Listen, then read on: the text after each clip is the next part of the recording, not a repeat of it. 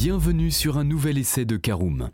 Renouvelé en 2021, le Kia Sportage a fait peau neuve. Plus sérieux, plus cossu mais toujours tourné vers la famille, il se montre des plus agréables grâce à la motorisation hybride simple de 230 chevaux. Découvrez maintenant notre essai du SUV coréen.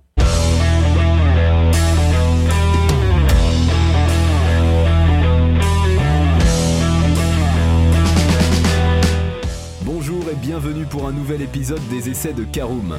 Chaque mercredi, on vous partage nos expériences, avis et notes sur les modèles que nous essayons pour répondre au mieux à vos besoins sur l'automobile. Caroom, c'est un comparateur de voitures neuves, d'occasion et de leasing, mais aussi un guide d'achat qui vous accompagne et vous conseille dans toutes vos démarches automobiles. Bonjour à tous et ravi de vous retrouver cette semaine pour un nouvel essai consacré au Kia Sportage. Au sommaire de ce nouvel essai, nous parlerons de l'extérieur et du design du Kia Sportage en première partie, le poste de conduite et l'habitabilité en deuxième partie, nous verrons ce qu'il vaut sur la route en troisième partie, nous parlerons de nos notes et avis sur l'essai en quatrième partie et terminerons ce podcast par un bilan global de notre essai du Kia Sportage. Alors le Sportage est à Kia ce que le Tucson, son cousin germain, est à Hyundai, un SUV compact qui se veut pratique et à même de transporter une petite famille sans faire d'histoire. Modèle important s'il en est, le Sportage n'est rien de moins que la Kia la plus vendue en France. Il s'en est en effet écoulé 13 480 exemplaires en France en 2022, en hausse de 116% comparé à 2021, où la fin de vie de la précédente génération et les séquelles du Covid ne l'ont pas aidé. Toujours est-il qu'il est revenu meilleur de sa forme avec des motorisations à la page puisque toutes électrifiées à différents niveaux. S'il existe des blocs essence et diesel micro-hybrides de 150 et 136 chevaux respectivement, ainsi qu'un essence hybride rechargeable de 265 chevaux à l'autre extrémité de l'offre moteur, c'est vers la proposition intermédiaire hybride simple de 230 chevaux que nous nous sommes tournés. Allez, on parle tout de suite de l'extérieur et du design de notre Kia Sportage, c'est notre première partie. Extérieurement, il n'y a guère que le petit badge sur la malle de coffre ou la présence éventuelle d'une trappe de recharge qui met la puce à l'oreille quant à la motorisation qui prend place sous le capot. Tous les Kia Sportage partagent en effet la même plastique acéré en totale rupture avec la précédente génération. On trouve beaucoup de traits de carrosserie, des arêtes saillantes, une signature lumineuse agressive à l'avant comme à l'arrière, le Sportage s'affirme et met le paquet pour séduire. Il reste malgré tout quelques lourdeurs selon les angles choisis, avec des volumes parfois maladroits, mais l'ensemble procure tout de même son effet sur la route, même un an et demi après sa présentation. Quant aux jantes, elles affichent 19 ou 18 pouces comme ici, et l'on en viendrait presque à vouloir du 19, voire 20 pouces tant les arches de roue sont imposantes. Enfin, Kia laisse le choix entre des peintures unies ou biton avec un toit contrasté en noir. Deuxième partie, notre poste de conduite et l'habitabilité du Kia Sportage. L'intérieur marque lui aussi un tournant dans le design Kia avec une toute nouvelle présentation qui s'est depuis généralisée dans les récents Niro et EV6.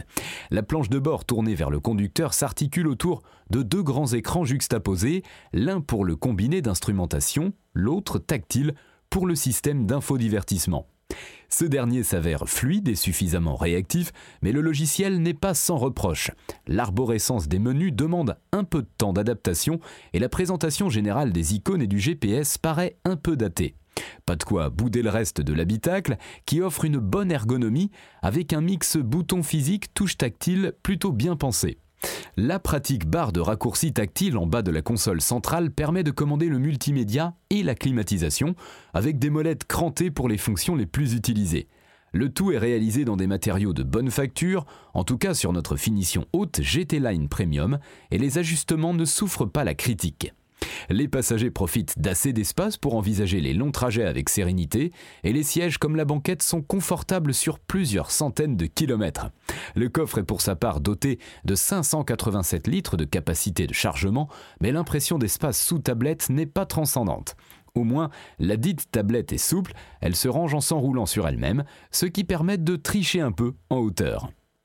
Allez, troisième partie, voyons ce que vaut notre Kia Sportage sur la route. Aucune surprise au volant du SUV coréen qui répond présent là où on l'attend. Sage dans son comportement, il se montre plutôt confortable et prévenant avec ses occupants, de sorte que l'on est rarement chahuté à bord. Avec un centre de gravité haut perché, il dispose de barres anti-roulis assez raides et cela se ressent sur irrégularité via des mouvements transversaux, le haut du corps ayant tendance à osciller de droite à gauche. Mais rien de rédhibitoire et aligner les kilomètres à son bord reste agréable la vaste majorité du temps. La motorisation hybride simple qui associe un 4 cylindres turbo-essence et un moteur électrique est elle aussi très douce. Le passage d'une énergie à l'autre est bien souvent imperceptible, sauf quand la boîte de vitesse automatique à 6 rapports décide de faire des siennes. Lente et peu réactive, il n'est pas rare qu'elle choisisse de tenir les rapports au point que le bloc thermique ne devienne un peu trop sonore. Pourtant, avec 230 chevaux et 350 Nm de couple cumulé, il n'a pas besoin d'évoluer haut dans les tours pour que le Sportage se meuve efficacement, sauf dans une montée avec une forte pente. De quoi se rendre compte que l'insonorisation pourrait être un peu plus soignée, notamment sur autoroute. Et tant que le chapitre des doléances est ouvert, citons les aides à la conduite, limite horripilantes tant elles sont intrusives et accompagnées de divers bips stridents. Pas idéal pour rester calme posé au volant. On peut heureusement désactiver la plupart via de trop longues manipulations toutefois l'écran central, mais certaines se réactivent à chaque démarrage. Une bonne chose que le maintien de voie puisse se couper via une touche sur le volant. En dehors de ça, le Sportage dispose de bonnes idées comme une caméra d'angle mort qui affiche à la place des compteurs à chaque fois que les clignotants sont activés. Côté consommation enfin, le Kia Sportage est un exemple typique de voiture à hybridation simple. Comprenez que sur autoroute, il ne faut vraiment pas s'attendre à des miracles et que la moyenne se situera entre 8,5 et 9,5 litres au 100 km, suivant que vous rouliez seul ou avec des bagages et des passagers. En revanche, le Sportage se montre vraiment frugal sur le réseau secondaire où il saura se contenter d'à peine plus de 6 litres par 100 km de moyenne. Idem en ville où l'on peut même descendre en dessous des 5 litres au 100 grâce à de nombreuses phases où l'on n'utilise que la force électrique. Le système gère admirablement la charge de la petite batterie de 1,5 kWh qui reprend des forces grâce au freinage et au moteur thermique qui dédie parfois une partie de sa cavalerie pour servir de générateur, si bien que le boost électrique est toujours présent en cas de forte accélération. C'est l'heure de nos notes et avis sur l'essai du Kia Sportage, quatre catégories en lice avec esthétique, conduite, praticité et rapport qualité-prix, une note sur 5 pour chacune d'entre elles. Première catégorie, esthétique 3 sur 5, qui a la jouée clivant, mais le Sportage a le mérite de ne pas ressembler à autre chose sur la route. Conduite 3 sur 5 également, le Sportage hybride se situe dans la bonne moyenne en tout, il pourrait toutefois s'améliorer sur ses consommations autoroutières et disposer d'aides à la conduite plus finement calibrées. En praticité, c'est un 4 sur 5, l'habitacle du coréen est suffisamment spacieux pour une petite famille et correctement fini. Enfin, en rapport qualité-prix 3 sur 5, les Kia n'ont plus rien de bon marché, mais l'équipement pléthorique du Sportage justifie son prix, par ailleurs dans la moyenne du segment.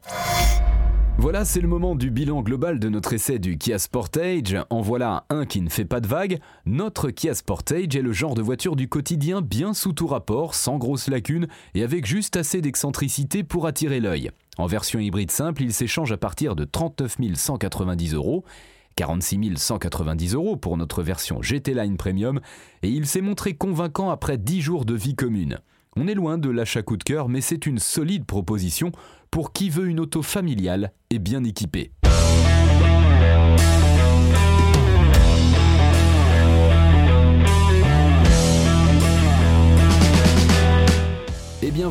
On en a fini pour cet essai. Si vous souhaitez avoir davantage d'informations, n'hésitez pas à aller lire l'article en entier. On a mis le lien dans la description plus quelques bonus. Vous pouvez également le retrouver en tapant Caroom essai Kia Sportage Hybrid sur Google. Et si vous avez encore des questions, vous pouvez laisser un commentaire sur l'article ou les poser sur notre forum.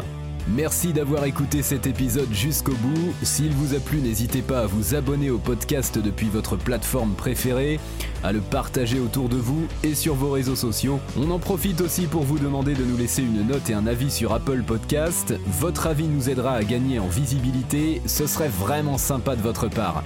Si vous souhaitez vous renseigner davantage pour l'achat d'une voiture neuve ou d'occasion, ou que vous voulez encore plus de conseils et de bons plans, rendez-vous sur www.caroom.fr. Si vous avez encore des questions, des remarques ou des recommandations, n'hésitez pas à nous contacter sur nos réseaux sociaux. Merci encore et à mercredi prochain pour un nouvel essai du podcast de Caroom.